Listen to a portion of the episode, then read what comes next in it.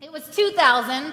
A movie called Men of Honor came out. It starred Cuba Gooding Jr. and Robert De Niro. Um, and in a moment, I want to share a clip with you from this movie. And it has some adult language in it. So, parents, if you any of you have your kids in here with you for any reason, I just want to let you know that that is coming. Do with that what you will. So, the movie is inspired by a true story of Master Chief Petty Officer Carl Brashear, who was, oh, someone's clapping already, who was the first African American master diver in the United States Navy. So, Carl, played by Cuba Gooding Jr., has to overcome many obstacles on his way to achieving this. Not only is it very hard to achieve this status in the first place, but he obviously also faces racism during that time. His master chief is Robert De Niro. Um, and Carl achieves his goal. If I'm ruining this movie for you, I'm sorry, you've had 17 years to see it. So Carl achieves his goal. Um, he becomes a master diver. He goes on to become a hero. He saves someone's life. And he also gets in a, a bad accident and he ends up losing one of his legs. And so everything that he has worked for, all of his goals and the dreams that he had now achieved are now dead. And so, after much anguish, Carl decides he's going to get a prosthetic leg and he wants to regain his status as master diver. But no Navy man to this point had ever come back and returned to full active duty um, with a prosthetic limb. It had never been done. And so, he enlists De Niro to help him. And the culminating scene at the end of the movie is he's on a trial of sorts with the Navy. He has to prove to them that he can actually do this. Um, and so, he's standing in this courtroom. And he has to take 12 steps with the gear on. And what you need to know about this gear, the gear of the divers at that time, the gear weighs 290 pounds. 290 pounds. And so they would have to put this gear on. They would have to dive to 300 feet and then be able to walk with all of this. And so he has to prove to them in the courtroom that he can do this because it's hard enough to do it with two legs, much less to have a prosthetic. So let's watch this scene.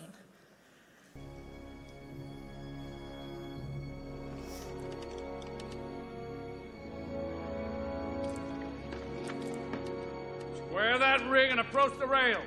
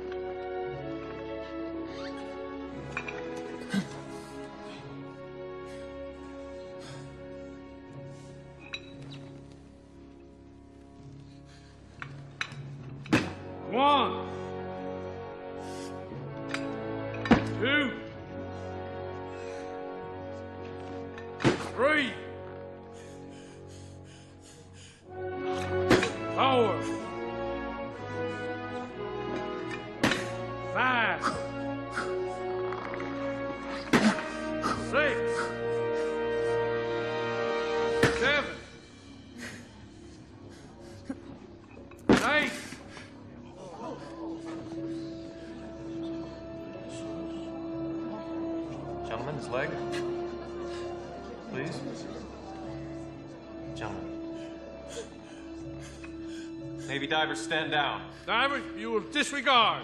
This is my Admiral. detail. Cookie, move your ass. I want my 12.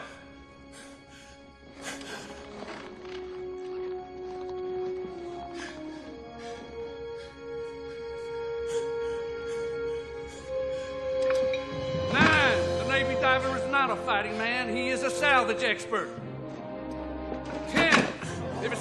Underwater, he finds it. If it's sunk, he brings it up. If it's in the way, he moves it. Eleven, if he's lucky, he will die young 200 feet beneath the waves, for that is the closest he will ever get to being a hero. Hell, I don't know why anybody want to be a Navy diver. Now you report to this line, Cookie.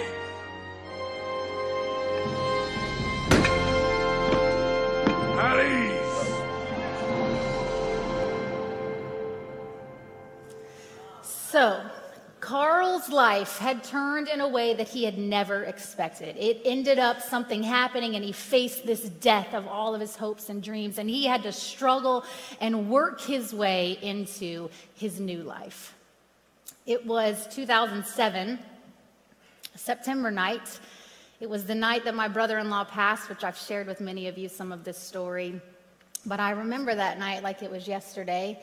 He passed in the afternoon at the hospital, and we were all there with him. And we went home, and I, during that season, um, about eight months when he started the chemo up until he um, passed away, I was the spiritual leader. Um, I was the pastor long before I was a pastor in title for our family. And so I had to stay strong, and I did. And I remember we got home that afternoon, and Ben and I made it back to the house, and everyone split off to just go take a shower. And I remember I got in the shower, and as that water hit me, I was flooded with all of the emotions that I didn't allow myself to feel until that moment. And I remember I just sat down in the shower and I couldn't get up for a very long time, and I just wept and I cried. My sister asked me to come over and to stay the night with her, and she wanted me to sleep in her bed, and I did so. So I headed over to the house, and my sister obviously was a widow all of a sudden at 32, and she was overwhelmed and in this state of bewilderment and sorrow. And I remember we fell asleep. We got some hours of sleep that night. But the next morning when we woke up, I'll never forget the conversation when I opened my eyes and she was looking right at me and she said, Melissa, Jesus raised Lazarus from the dead, right? Like, I, you believe that, right? She said, I, I think he could raise Jody. I think Jody could come back to life today. And in that moment, y'all, she deeply believed that. And I remember just holding that moment with her. But I knew Tiffany had it in her to face this new life. I knew she had it in her to grieve this, to be able to move forward. But she didn't know she could. But I knew she had to figure this out for her own sake and for her son's. And so I thought about that movie. I thought about how in the courtroom, when Carl is ready to give up on the new life that is afforded to him, De Niro's character is there, not to give Carl something he didn't already have, but to passionately remind him of his strength that he has inside of him, to be open to face not just this death, but to be open to this new life. And so Robert De Niro stood right in front of him saying, You have enough in you to take the next step, and then to be able to take the next step. And that is all my sister needed in that moment, in those days to come. That's all most of us actually needed. Not to know what this new life would look like, but to be reminded that we have it in us to face this one step at a time. I wrote a song um, out of that experience called Next Step. It ended up being the title track off a record that came out for me in 2009. And that record was so healing for me and my family. And for many, I mean, it sold not thousands, but hundreds of copies. That's why I quit and started going to pastor. I quit for other reasons. Okay, so we're talking about this morning the cycles of life. And during this season, in this series, We've been engaging, as Anna talked about, this creative process that we have called the tree of life. I walked by the jars that held your tears this week because we keep them in the lobby during the week. And I walked by and I just figuratively held them. I just held what you are carrying and what you are desperately trying to put down. And then I walked outside and I looked at those trees and all the ribbons that are tied to the tree. And I celebrated you and being involved in this process, but more so, I celebrated how we are sowing goodness into this world, that we do not just stop at our roots. So I want to think about this morning about this idea of the tree of life and this practice and what it represents for us. See, the tree of life, it's used, that phrase all throughout our scripture, it's used in um, Judaism and Eastern Christianity. Tree of life stands for the love of God, it's symbolic of that. The phrase the tree of life is associated in our culture with our interconnectedness, not only with humanity, but with all of creation. The tree of life is also used and uh, associated in science with evolution and with growth in our world as well.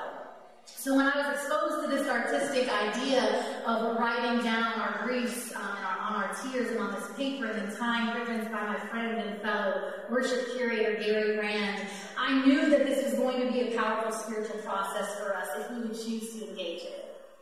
See, so often we get caught up in theory and we get caught up in thought, and we need practices like this to be able to embody. We need practices like this to be able to integrate our thoughts and our ideas into our real life, and that is what this represents. See, there's this beautiful cycle. We're talking about the cycle of life. There's this beautiful cycle built into our world, built into nature and our seasons, and built into us. And within our seasons and our cycles, we've come to realize that joy and sorrow are never fully separated. That joy and sorrow, um, joy is hidden in sorrow, and sorrow is sometimes hidden in joy, that they are two sides to the same coin. And it said also that joy and sorrow are the parents of our spiritual growth. So within the human journey, eventually we come to recognize this cycle of life and death and then new life again. It's what St. Augustine called the paschal mystery or the paschal cycle, and it's represented when he says that in the journey of Jesus, in Jesus' death, burial, and resurrection. It's also known as the path of descent. It's known as the way up is first down. It's known as the idea of letting go, letting be, and letting come. So, no doubt, we've thought about this cycle of life, death, burial, and resurrection in Jesus. It's something that many of us have believed in and continue to believe in in some form or fashion when we're thinking about the life of Jesus. But that's not my question for us today. My question is, and my challenge for us is, have you seen this as a way for you? Is this your philosophy of life? See, because there's a difference again in talking about the things we believe and actually letting those things be the way we actually live. And so I challenge you I challenge me, how do we embody this? And I know it's daunting for us to think about this cycle of going through life and death and burial and then new life again. We'll go through it countless times on our journey. But I believe if we can wrap our heads around this concept and recognize this pattern, that we can then better accept it and grow from it when we experience it, which we will. Which we will. But if we're honest, most of us don't want to talk about death. We don't want to think about death. The idea of death is a scary one. We have much fear wrapped up in death and in dying. And so, whether we're thinking about death as actually literal, which some of us have experienced with our loved ones, or figurative deaths, we speak of death in whispers. We don't want to face it. We don't want to encounter its reality, but we will. Whether we want to or not, we cannot avoid death in our life. And so, rather than uh, avoid death, the Christian story is asking us to confront it. It's asking us to accept it. It's asking us to realize that death is but a comma or a semicolon more than it is a period. Darren, Darren, yesterday, Darren went and got a, I'm just telling your story for you. Um, she went and got a semicolon tattoo put on her wrist yesterday. And if you don't know the story, Aaron Haley has one on it too, and I'm sure many others do as well. The story is you're reminding ourselves, uh, they're reminding themselves that this is not the end of my story. And so I celebrate in you and your stance with that yesterday, Darren, yes. So, this pattern, this pattern of down and up, this pattern of loss and gain, of estrangement and liberation, of exile and return, it's all throughout our scripture, right? We've read these stories. We are two weeks away from the celebration of Easter Sunday, and the Easter story is obviously specifically about the old way being crucified and something new being born. And as we've mentioned before, this is not a one time event for us. So think about every time you experience a divorce, like we just heard from Anna.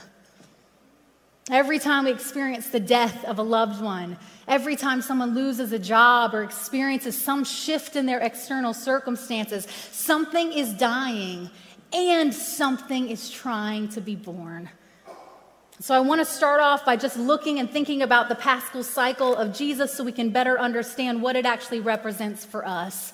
And so Paschal cycle starts off with Good Friday. We're going to put it up on the screen. So, Good Friday represents both the pain Jesus endured on the cross and the surrender he made to his death. So, the practical application for us is our recognition of the pain we are facing and the willingness that we must have to endure it. See, we can walk through our sufferings. We can. We can make it through our pain. And we need to know that as we do so, though, a loss of ego is going to take place and a loss of our plans. There is a letting go of control. The next thing that happens is Holy Saturday. Holy Saturday represents Jesus' burial, and the practical application for us is the needed time of grieving and mourning the death that has just occurred in your life. Listen, Saturday is sometimes the most important day, however, it's seldom focused on. We cannot get to our Sundays and our resurrections until we walk through this and take time with this. So, next is Easter Sunday. Easter Sunday obviously represents the resurrection of Jesus, and the practical application for us is the new life and a new hope beyond all former ways. Something else has now been born in us. It reminds me of this Mexican proverb that says they tried to bury us, but they didn't realize we were seeds. They didn't realize we were seeds. Coming next in the Paschal cycle is the 40 days that happens after the resurrection. So the resurrected Jesus is said to have walked this earth ministering, loving, and living in a new way for those 40 days. So, the practical application is a time for us to learn new behaviors. It's a time to practice our new choices and adjust to a brand new lifestyle. See, there's always time built in for us if we would but recognize it. This is not a quick adjustment or something we rush through. Rush through. We can give ourselves then some grace and some patience for the process. Next in the cycle is the ascension. 40 days after the resurrection, the story goes that Jesus is said to have ascended from this earth into the heavens. And for us, this is a time of acceptance. It's a time for us to stop telling the or, uh, stories of pain and hurt and of the past and let them go so that we can grow. So this is a powerful opportunity for us to choose to refuse to cling to the past and to make commitments to move on and this also, this section right here, when Jesus ascended, you'll realize in the story that this also felt like a loss for them because they didn't know what was next. They thought that this was the end of the cycle and they wanted to hang on to him, and yet he said, Let me go. Okay, it continues to feel like loss. Finally, in the Paschal cycle is Pentecost. 10 days after the ascension, that is when the story goes, the Spirit descended upon the apostles and the other followers of Jesus. So, the practical application for us then that this is a time to celebrate the indwelling spirit, the ground of all being, that God is ever present in our lives. And now we also celebrate that our truest nature and our capacity has now been exposed through this process. We realize now at Pentecost in our life that we are more than we were before. We can start to recognize then this new energy, these values and these virtues, and this power that we innately have to be able to fulfill our new purpose for this new season. And then the cycle continues, and the process can start all over again. So, this Paschal cycle, it's a part of the church calendar, it's in our liturgies, it's a part of our celebrations. But I'm going to ask us today whenever we pay attention, though, to Jesus' passion, his death, resurrection, and ascension, I'm asking for us to see it also as the undercurrent of our lives. So, we have to start and hang out for a minute and think about first our times of death and suffering, specifically these winter seasons of our lives. When things get cold and things go bare, it feels very hard. We feel restricted in these seasons. Life is seemingly buried deep beneath the snow. And something that I want to note right away is that these deaths, these seasons of winter and death, they can be both voluntary and involuntary. We can walk ourselves right into death based off of our own choices and our own doing. And we're going to talk about that in a few minutes. But also, we can find ourselves at times handed a load that we never asked to carry and fought hard to never have to hold. That is an involuntary death. But either way, death is messy. It's not easily dealt with, it's not easily processed or cleaned up. It takes time, it takes emotional uh, attention, and it takes healing. And so, for our involuntary deaths, life doesn't ask us if we're ready for this. Life doesn't ask us if you're ready for this fall that's about to happen or if you're ready for death or for darkness. No, it just happens. And so the people that are sitting around you, they're facing deaths. They found out about an affair, they lost their job. Someone found out in the last week that their brother has cancer. They found out that they couldn't adopt like they want to. They find out that their parents are not going to accept the union, this marriage that they're about to walk into. You are facing deaths. And I often want to remind us of that so we realize sometimes the pain that's going on in the people around us. See, we don't have the privilege of making the decision of whether or not we want these things to happen at times. But we do, however, get to decide what do we do with this? How do we deal with it? What is our role now? How will we handle this devastation? And at best, sometimes we try to hand off our death, right? We try to get rid of it. We try to hand off our suffering to someone else. But the reality is, they can't do our work for us. We have to do it.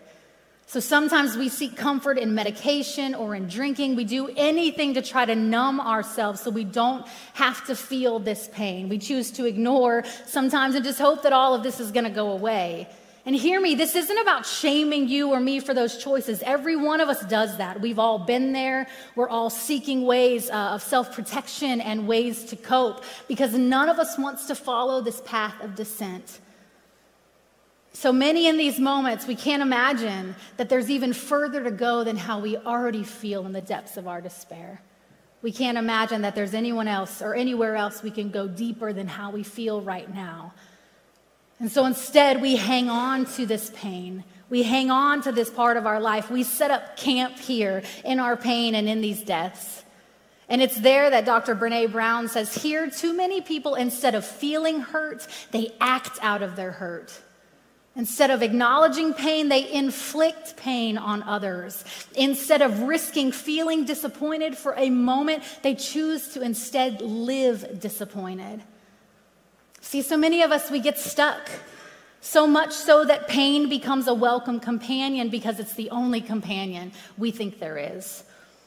And I have to note right here that for us to realize that this cycle, this experience is not just experienced in a vacuum. This process is not just limited to you or me as we go through something. The longer that we put off facing our deaths and dealing with our pain, the more that those around us, our loved ones, are affected.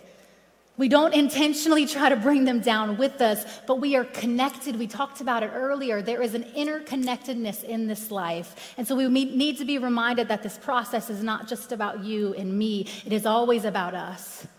But it is here, I know this is hard stuff that we're talking about, but it is here that we recognize that there is opportunity for transformation. See, we don't need to get above our deaths. We don't need to try to escape our deaths. We must go deeper into them in order to understand so we will grow.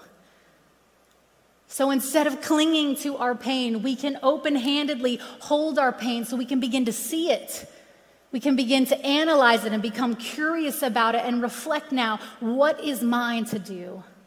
What is mine to do? See, think about it. We can't let go of something until you open up, right?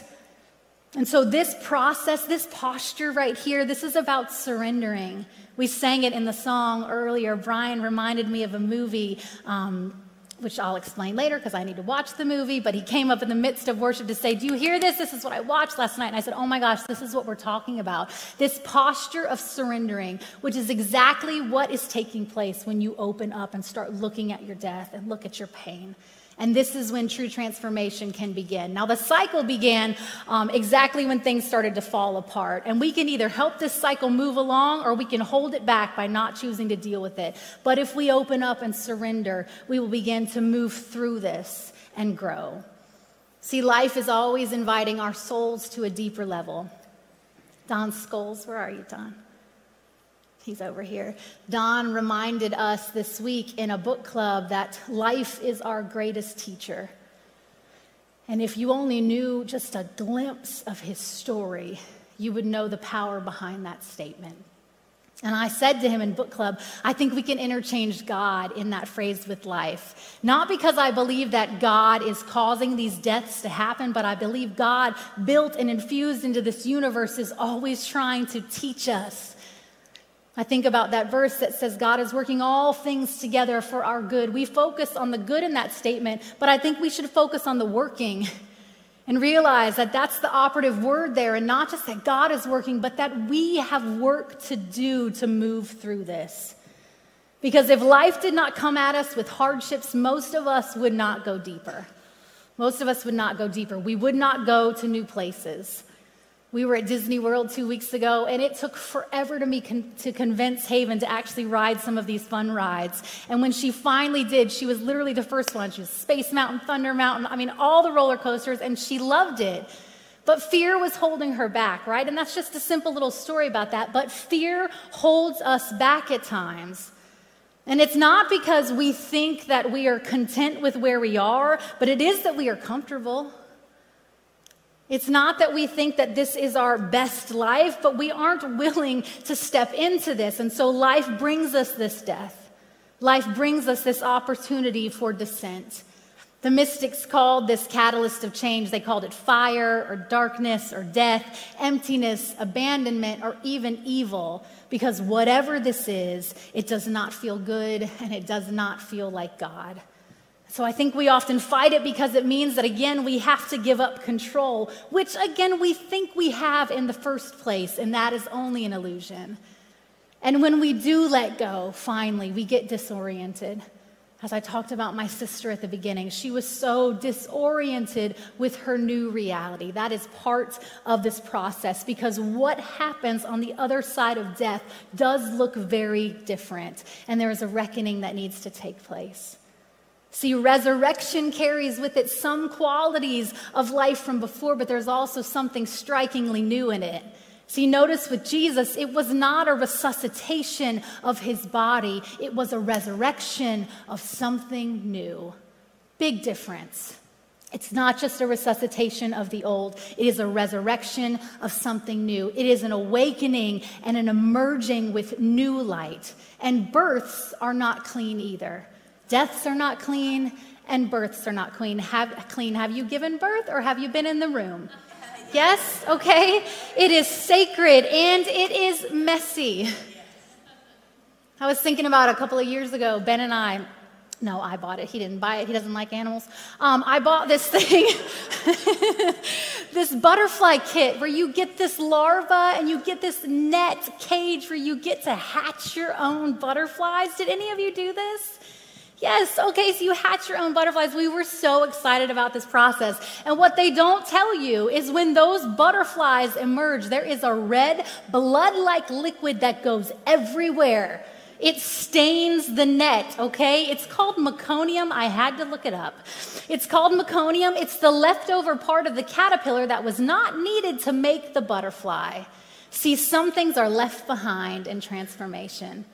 But back to the gross thing. Meconium it's stored, listen. Meconium is stored in the intestine of the butterfly and expelled as the butterfly emerges. Very similar to the human birthing process, y'all. When you are pushing that baby out, other things sometimes involuntarily get expelled. Don't look at me like that. That's real life, okay? So back to these butterflies. So we were hoping that it was all going to be wow, beautiful. Look at these butterflies, and instead it was ugh. Okay, because not just deaths, but births are messy. You cannot skip to that fresh, clean newborn until you go through the process, and some of it gets you messy. So, if we think about this idea of resurrection as merely um, awakening, it could give you this simple mind picture of just an easy transition of opening your eyes and stretching to welcome this new day. But that's not what I'm talking about.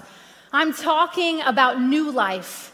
And I'm talking about emerging, which implies a fight and a struggle.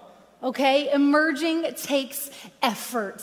It takes work, and we need to realize that this morning. There is a breaking free because you finally grow too tired of being withheld any longer.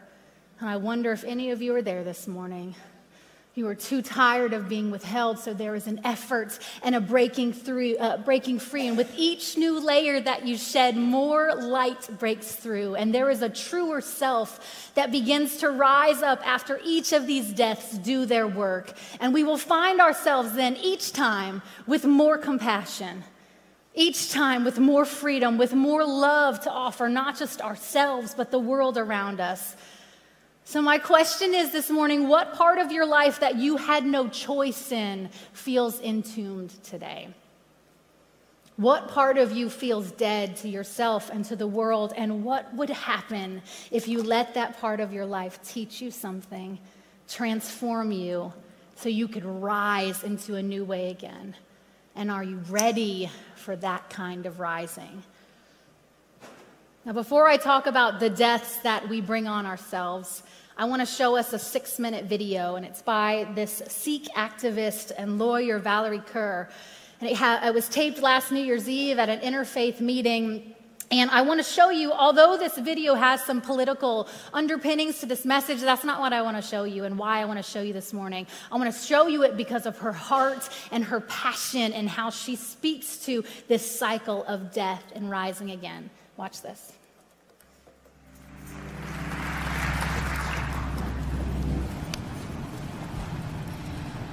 Waheguru ji ਕਾ ਖਾਲਸਾ ਵਾਹਿਗੁਰੂ ਜੀ ਕੀ ਫਤਿਹ On Christmas Eve 103 years ago my grandfather waited in a dark and dank cell he sailed by steamship across the Pacific Ocean from India to America, leaving behind colonial rule. But when he landed on American shores, immigration officials saw his dark skin, his tall turban worn as part of his Sikh faith, and saw him not as a brother, but as foreign, as suspect, threw him behind bars where he languished for months. Until a single man, a white man, a lawyer named Henry Marshall, filed a writ of habeas corpus that released him Christmas Eve, 1913. Hmm. My grandfather Kehar Singh became a farmer, free to practice the heart of his Sikh faith, love, and oneness. And so when his Japanese American neighbors were rounded up and taken to their own detention camps in the deserts of America, he went out to see them when no one else would. He looked after their farms until they, reached, they returned home. He refused to stand down. That's right. In the aftermath of September 11, when hate violence exploded in these United States and a man that I called uncle was murdered, I tried to stand up. I became a lawyer like the man who freed my grandfather, and I joined a generation of activists fighting detentions and deportation, surveillance and special registration, hate crimes and racial profiling. And after 15 years, with every film, with every lawsuit, with every campaign, I thought we were making the nation safer for the next generation. Mama. And then my son was born.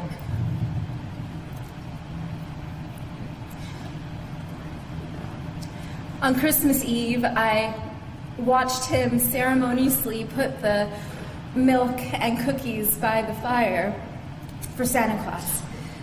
And after he went to sleep, I then drank the milk and ate the cookies. I wanted him to wake up and see them gone in the morning. I wanted him to believe in a world that was magical. But I am leaving my son a world that is more dangerous than the one that I was given. Because I am raising, we are raising a brown boy in America. A brown boy who may someday wear a turban as part of his faith.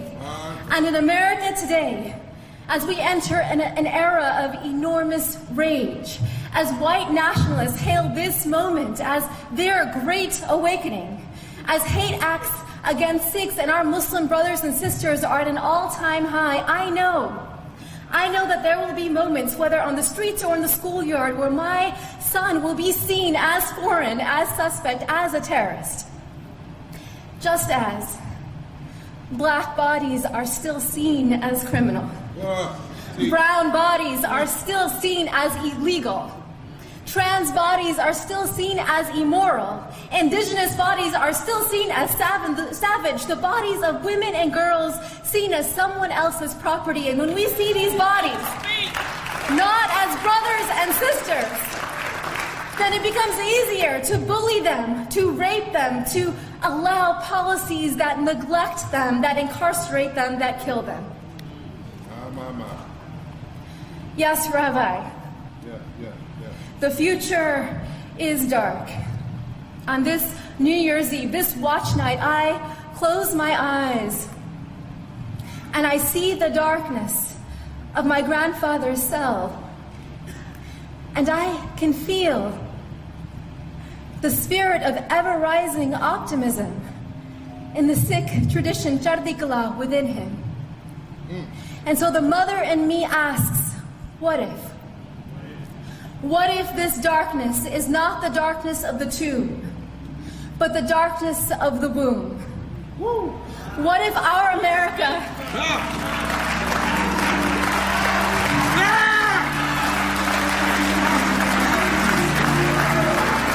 Jesus! What if our America is not dead, but a country that is waiting to be born? What if the story of America is one long labor? What if all of our grandfathers and grandmothers are standing behind us now, those who survived occupation and genocide, slavery and Jim Crow, detentions and political assault? What if they're whispering in our ear today, tonight, you are brave? What if this is our nation's great transition? Prophesy!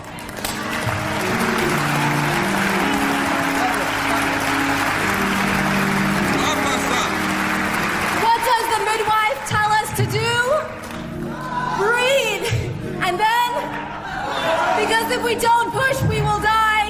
If we don't push, our nation will die. Tonight,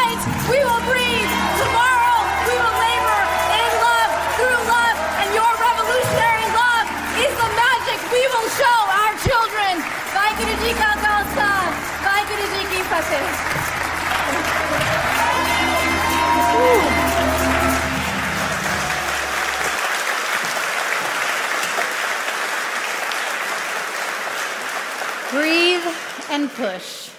Breathe and push. Okay, deep growth and transition and transformation is accompanied by work.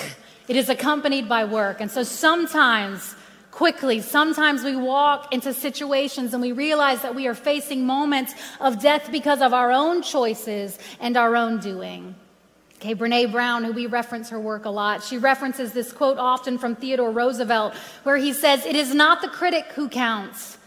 The credit belongs to the man who is actually in the arena, whose face is marred by dust and sweat and blood, who strives valiantly, who errs, who comes short again and again because there is no effort without error or shortcoming, but one who actually strives to do the deeds who at best knows in the end the triumph of high achievement, and who at the worst, if he fails, at least he fails while daring greatly, so that his place shall never be with those cold, timid souls who neither know victory nor defeat.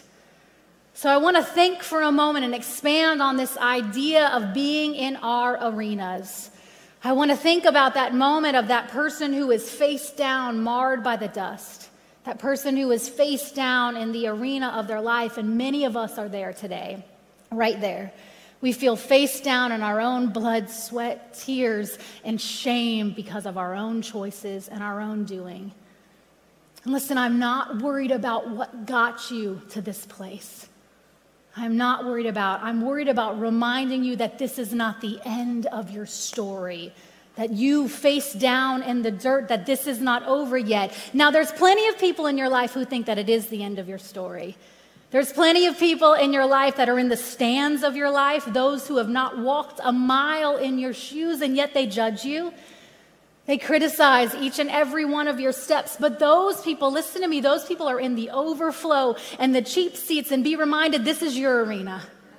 This is your arena, and you need to be selective about what feedback you take into your mind and your heart because there are people who will get down into the dirt with you.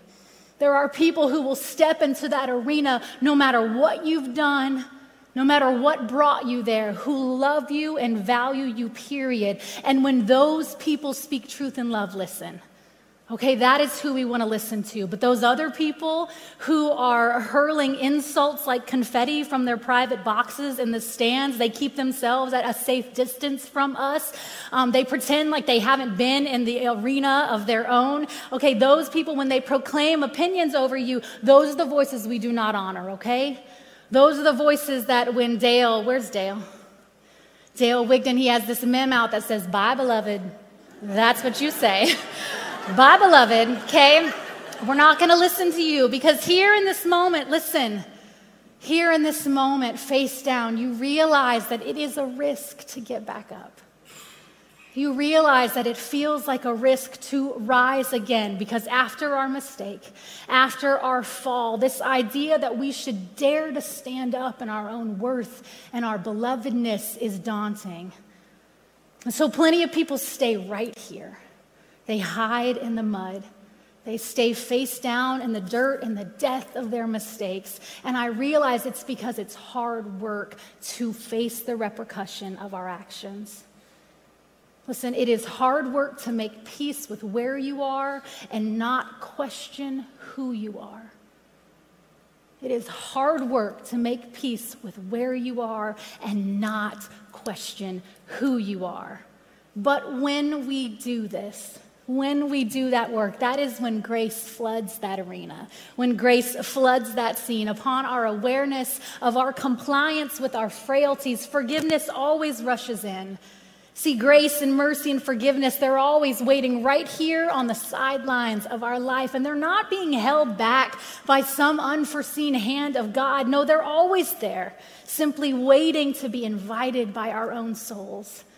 They are the Calvary that we can always depend on, that when we are face down, they are the strength that we have access to to actually rise up again, to actually rise up as new and as better than we were before. And that is what I want to instill in us today this willingness when we face the death of our own doing, this willingness to rise up again. I want us to realize that yes, we make mistakes. Yes, we fall and we fail. And now is our opportunity to rise and live ourselves into a new way of being.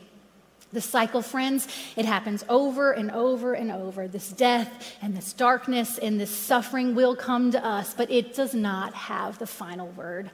With every new opportunity for life and every rising will come a fuller realization of um, this responsibility that we have to our lives and to the world around us. Because this true freedom that we will attain, true freedom always attracts. True love and deep love always focuses on something other than itself. In our book club, we were discussing this idea um, of perfection that many of us grew up in, that perfection is something that we need to strive to achieve. And yet, for many of us, when we can't achieve that idea of, per- of perfection, we carry so much shame with us. So, what if the goal was not uh, perfection, but instead, ex- uh, instead acceptance? And it was evolution and growth. That with, with every cycle of life that we go through, we will become a little less naive with every cycle of life that we go to, we'll be exposed more and more to what it means to be human and be our best selves for this season. I want Josh and Anna to come. She's going to sing a song over us. I was listening to an interview this week with William Paul Young, and he mentioned this um, art called kintsugi. And kintsugi means uh, golden joinery or golden repair. And it's the art which repairs broken pottery with gold. It infuses gold into the cracks of the pottery. And so, as a philosophy, it treats breakage and repair as part of the history of the object rather than something to disguise. So, what if? What if we lived our lives and we told our stories and we didn't hide our deaths?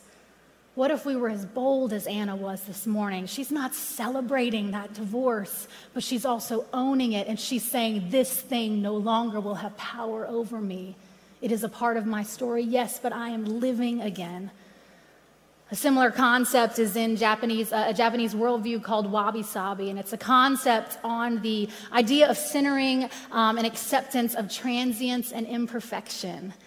Richard Powell says wabi sabi. Just try to say that. Wabi sabi. It's real fun. Okay. Wabi sabi. It nurtures all that is authentic by acknowledging three simple realities nothing lasts, nothing is finished, and nothing is perfect. That is comforting to me. And so I ask this morning can we accept that there is wisdom and beauty all along our journey, and there is growth opportunities all along our journey found in the dying and in the rising? There's a Latin phrase called felix culpa. It means, oh, happy fault. Sarah Allison said this week if you think about fault lines, Fault lines happen when they join, uh, earthquakes are caused, but then out of those earthquakes, mountains are formed. Fault lines, they rupture, right? And then volcanoes erupt, and then islands are made. There is a constant evolution and creation that is happening constantly. This is the way of the universe. This is the way of God. This is the way of our soul forever unfolding into new forms that are better than what it was before. Listen to this song.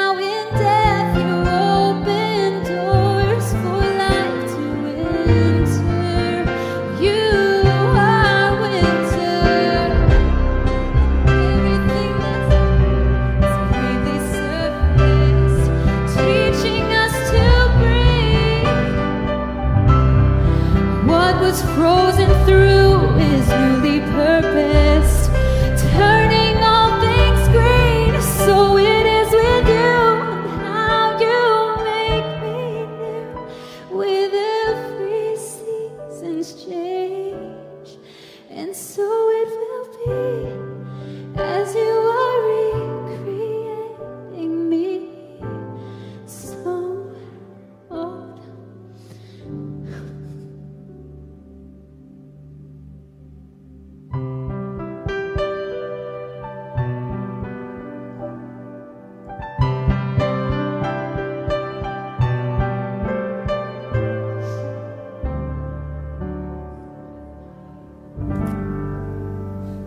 What is dying?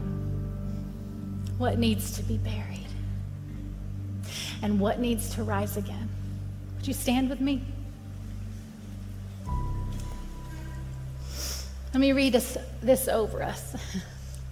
We look with uncertainty beyond the old choices for clear cut answers to a softer and more permeable aliveness, which is every moment at the brink of death. For something new is being born in us if we but let it. If we but let it.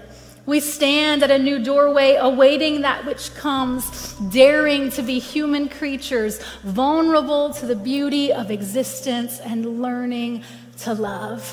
May we welcome, may we accept, may we grow through these cycles into our best selves for this time and know that this process will always continue. You say amen? Amen. Amen. amen.